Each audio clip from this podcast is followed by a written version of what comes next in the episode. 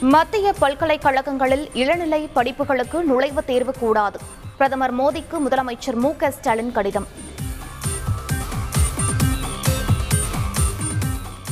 தமிழக ஆளுநர் R N Ravi இன்று காலை டெல்லி பயணம்.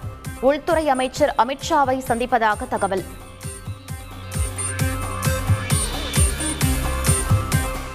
மருத்துவ படிப்பில் அரசு பள்ளி மாணவர்களுக்கு ஏழு புள்ளி ஐந்து சதவீத இடஒதுக்கீடு வழங்கும் சட்டத்தை எதிர்த்த வழக்குகள். இன்று தீர்ப்பு வழங்குகிறது சென்னை உயர்நீதிமன்றம். ஈரோடு அருகே போலீசாரின் வாகனங்களை அடித்து நொறுக்கிய வடமாநில தொழிலாளர்கள்.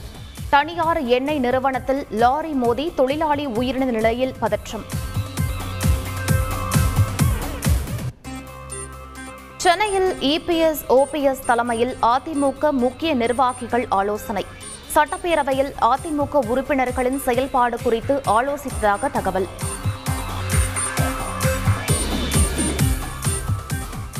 அதிமுக மாவட்ட செயலாளர்கள் பதவிக்கு இரண்டு கட்டங்களாக தேர்தல். கட்சி தலைமை அறிவிப்பு.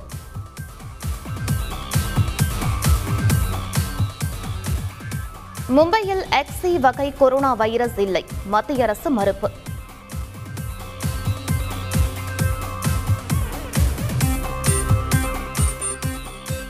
முன்னூற்று எண்பது கோடி ரூபாய் செலவில் புதிய பாம்பன் ரயில் பாலம். இரண்டாயிரத்து இருபத்தி மூன்றாம் ஆண்டிற்குள் பயன்பாட்டுக்கு வரும் என ரயில்வே அமைச்சகம் தகவல்.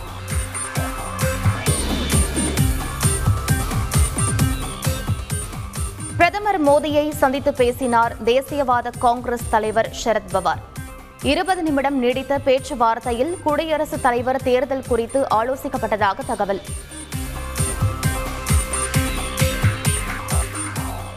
ஆந்திராவில் தற்போதைய அமைச்சர்களை ராஜினாமா செய்ய முதலமைச்சர் ஜெகன் மோகன் ரெட்டி உத்தரவு. புதிய அமைச்சரவை வரும் பதினொன்றாம் தேதி பதவியேற்பு.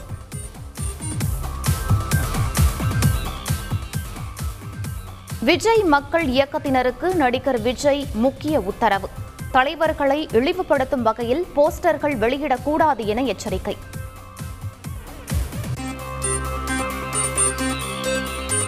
ரஷ்ய அதிபர் புட்டினின் மகள்கள் இருவர் மீது பொருளாதார தடையை விதித்தது அமெரிக்கா. புட்டினின் சொத்துக்கள் குடும்ப உறுப்பினர்களின் பெயரில் இருக்கலாம் எனவும் சந்தேகம். இலங்கையில் பொருளாதார நெருக்கடி உக்கிரமடைந்து உணவு பஞ்சம் ஏற்படும். நாடாளுமன்ற சபாநாயகர் மஹிந்த யாப்பா எச்சரிக்கை. இலங்கையில் அரசுக்கு எதிராக நள்ளிரவிலும் நீடித்த போராட்டம். பொதுமக்களுடன் மருத்துவர்கள் செவிலியர்கள் உள்ளிட்டோரும் பங்கேற்பு.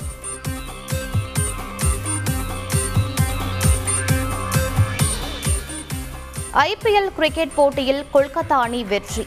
மும்பை அணியை ஐந்து விக்கெட் வித்தியாசத்தில் வீழ்த்தியது.